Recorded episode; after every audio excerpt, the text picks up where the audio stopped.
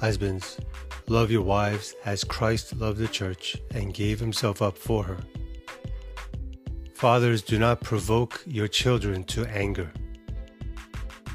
There's more to each of those verses, but that's where my mind's been camping out since finishing Ephesians. I've been meditating on the basic practicality of it all.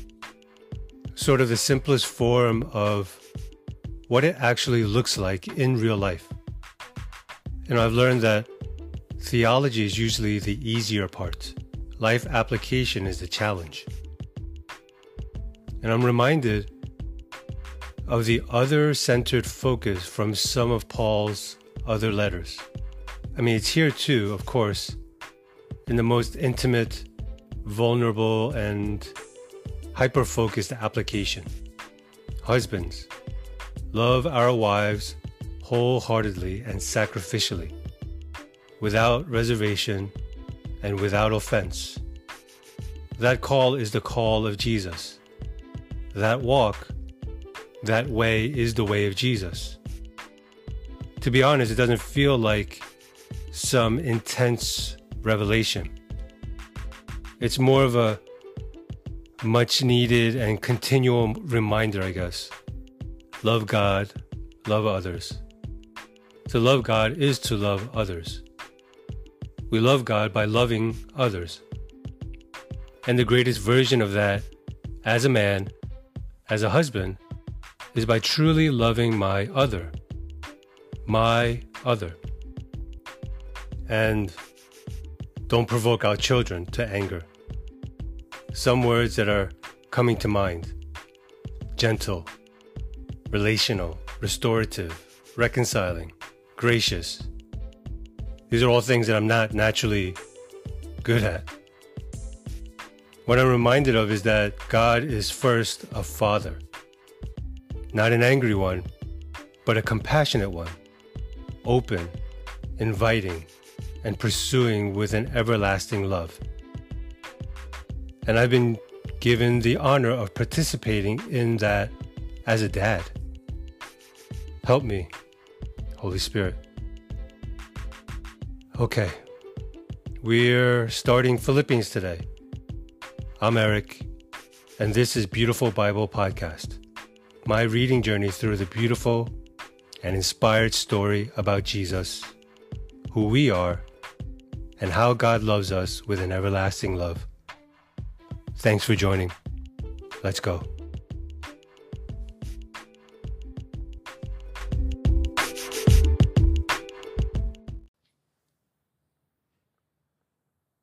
Paul and Timothy, servants of Christ Jesus to all the saints in Christ Jesus who are at Philippi, with the overseers and deacons. Grace to you and peace from God our Father and the Lord Jesus Christ. I thank God in all my remembrance of you, always in every prayer of mine for you all, making my prayer with joy, because of your partnership in the gospel from the first day until now. And I am sure of this that he who began a good work in you will bring it to completion at the day of Jesus Christ. It is right for me to feel this way about you all, because I hold you in my heart. For you are all partakers with me of grace, both in my imprisonment and in the defense of the confirmation of the gospel.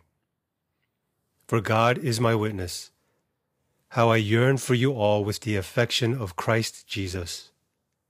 And it is my prayer that your love may abound more and more with knowledge and all discernment, so that you may approve what is excellent, and so be pure and blameless for the day of Christ, filled with the fruit of righteousness that comes through Jesus Christ to the glory and praise of God.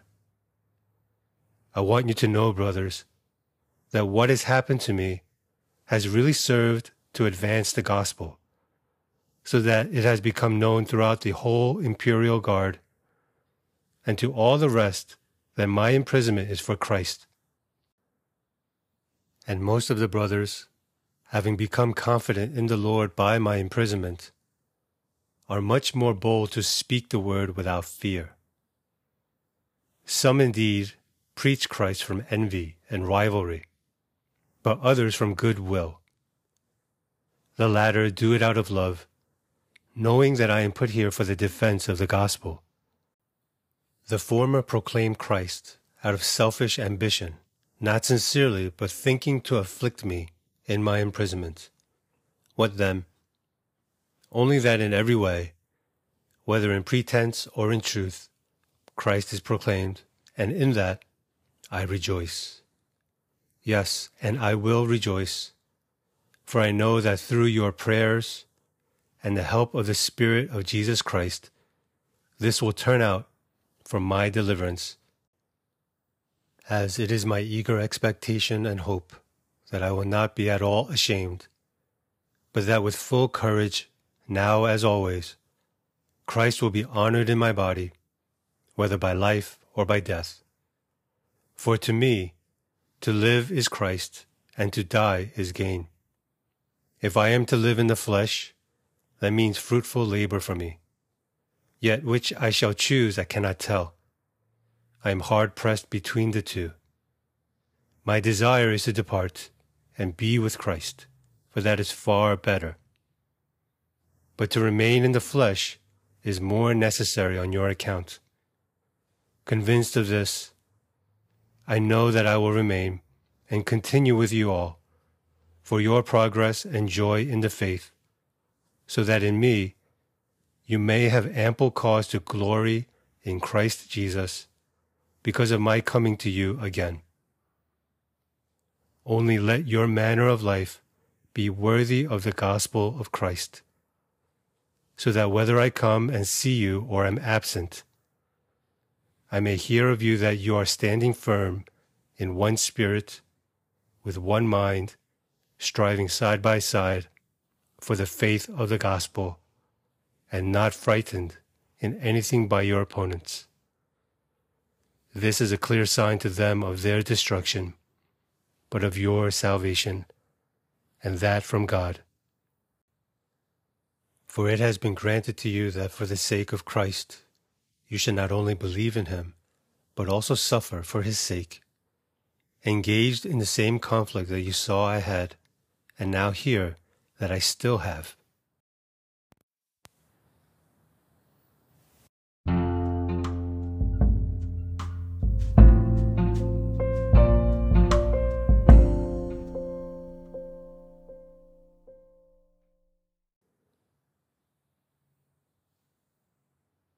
So, if there is any encouragement in Christ, any comfort from love, any participation in the Spirit, any affection and sympathy, complete my joy by being of the same mind, having the same love, being in full accord and of one mind. Do nothing from selfish ambition or conceit, but in humility count others more significant than yourselves let each of you look not only to his own interests, but also to the interests of others. Have this mind among yourselves, which is yours in Christ Jesus, who, though he was in the form of God, did not count equality with God a thing to be grasped, but emptied himself by taking the form of a servant, being born in the likeness of men and being found in human form, he humbled himself by becoming obedient to the point of death, even death on a cross. Therefore, God has highly exalted him and bestowed on him the name that is above every name, so that at the name of Jesus every knee should bow, in heaven and on earth and under the earth, and every tongue confess that Jesus Christ is Lord to the glory of God the Father. Therefore, my beloved, as you have always obeyed, so now, not only as in my presence, but much more in my absence, work out your own salvation with fear and trembling. For it is God who works in you, both to will and to work for his good pleasure. Do all things without grumbling or disputing, that you may be blameless and innocent, children of God without blemish, in the midst of a crooked and twisted generation, among whom you shine as lights in the world, holding fast to the word of life, so that in the day of Christ I may be proud that I did not run in vain or labor in vain. Even if I am to be poured out as a drink offering upon the sacrificial offering of your faith, I am glad and rejoice with you all. Likewise, you also should be glad and rejoice with me. I hope in the Lord Jesus to send Timothy to you soon, so that I too may be cheered by news of you. For I have no one like him who will be genuinely concerned for your welfare. For they all seek their own interests, not those of Jesus Christ.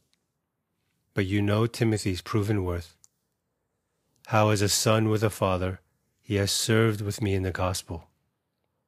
I hope therefore to send him just as soon as I see how it will go with me. And I trust in the Lord that shortly I myself will come also.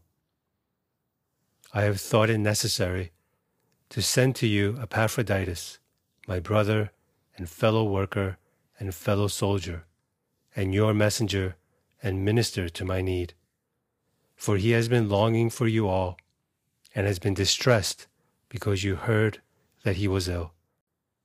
Indeed, he was ill, near to death.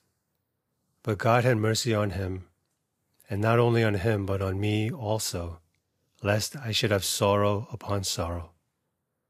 I am the more eager to send him, therefore that you may rejoice at seeing him again, and that I may be less anxious. So receive him in the Lord with all joy, and honor such men, for he nearly died for the work of Christ risking his life to complete what was lacking in your service to me.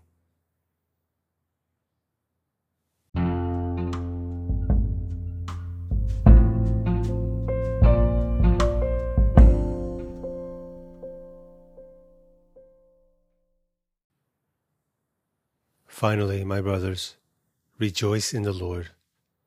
To write the same things to you is no trouble to me and is safe for you. Look out for the dogs. Look out for the evildoers. Look out for those who mutilate the flesh. For we are the circumcision, who worship by the Spirit of God and glory in Christ Jesus, and put no confidence in the flesh. Though I myself have reason for confidence in the flesh also. If anyone else thinks he has reason for confidence in the flesh, I have more circumcised on the eighth day, of the people of Israel, of the tribe of Benjamin, a Hebrew of Hebrews. As to the law, a Pharisee, as to zeal, a persecutor of the church, as to righteousness under the law, blameless. But whatever gain I had, I counted as loss for the sake of Christ. Indeed, I count everything as loss because of the surpassing worth of knowing Christ Jesus my Lord. For his sake, I have suffered the loss of all things and count them as rubbish, in order that I may gain Christ and be found in him, not having a righteousness of my own that comes from the law, but that which comes through faith in Christ, the righteousness from God that depends on faith that I may know him and the power of his resurrection, and may share his sufferings, becoming like him in his death, that by any means possible I may attain the resurrection from the dead. Not that I have already obtained this, or am already perfect, but I press on to make it my own, because Christ Jesus has made me his own. Brothers, I do not consider that I have made it my own.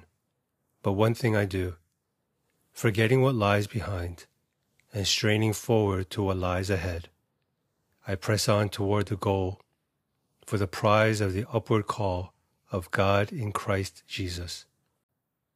Let those of us who are mature think this way, And if in anything you think otherwise, God will reveal that also to you. Only let us hold true to what we have attained. Brothers, join in imitating me, and keep your eyes on those who walk according to the example you have in us. For many, of whom I have often told you, and now tell you even with tears, walk as enemies of the cross of Christ. Their end is destruction. Their God is their belly. And they glory in their shame with minds set on earthly things. But our citizenship is in heaven, and from it we await a Savior, the Lord Jesus Christ, who will transform our lowly body to be like his glorious body, by the power that enables him even to subject all things to himself.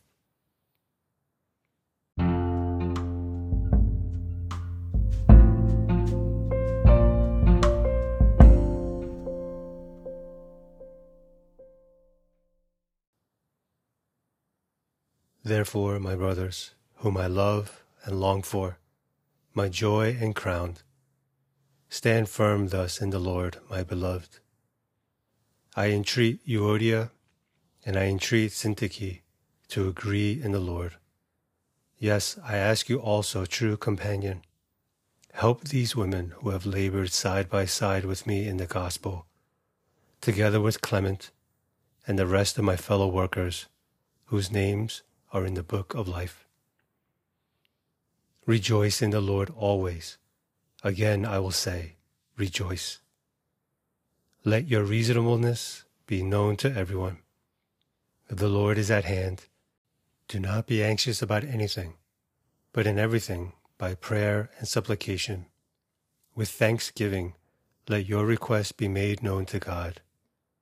And the peace of God, which surpasses all understanding, will guard your hearts and your minds in Christ Jesus. Finally, brothers, whatever is true, whatever is honorable, whatever is just, whatever is pure, whatever is lovely, whatever is commendable, if there is any excellence, if there is anything worthy of praise, think about these things. What you have learned and received, and heard and seen in me. Practice these things, and the God of peace will be with you. I have rejoiced in the Lord greatly that now at length you have revived your concern for me. You were indeed concerned for me, but you had no opportunity. Not that I am speaking of being in need, for I have learned in whatever situation I am to be content. I know how to be brought low, and I know how to abound. In any and every circumstance, I have learned the secret of facing plenty and hunger, abundance and need. I can do all things through him who strengthens me. Yet it was kind of you to share my trouble. And you Philippians yourselves know that in the beginning of the gospel, when I left Macedonia, no church entered into partnership with me in giving and receiving except you only. Even in Thessalonica, you sent me help for my needs once and again. Not that I seek the gift, but I seek the fruit that increases to your credit. I have received full payment and more. I am well supplied, having received from Epaphroditus the gifts you sent, a fragrant offering a sacrifice acceptable and pleasing to God. And my God will supply every need of yours according to his riches in glory in Christ Jesus. To our God and Father be glory forever and ever. Amen. Greet every saint in Christ Jesus. The brothers who are with me greet you.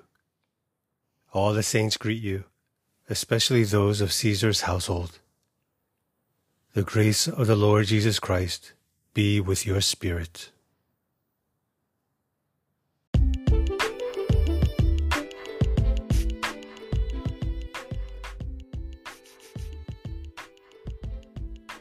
All right, that's the letter to the Philippians. The vision for this podcast is simply to read and meditate on the Bible and share this experience so that we can grow in Jesus together in this life with God. Thanks for listening and for supporting Beautiful Bible Podcast. Okay, be cool, be blessed, read the Bible. Peace out.